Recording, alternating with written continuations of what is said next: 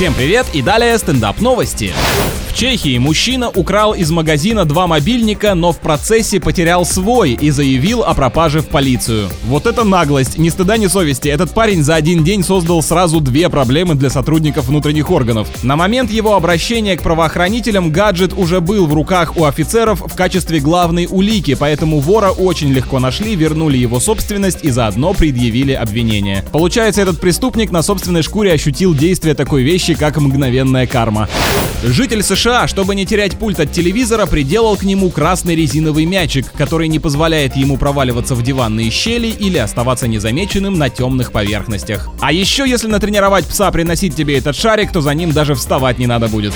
На этом пока все. С вами был Андрей Фролов. Еще больше новостей на нашем официальном сайте energyfm.ru.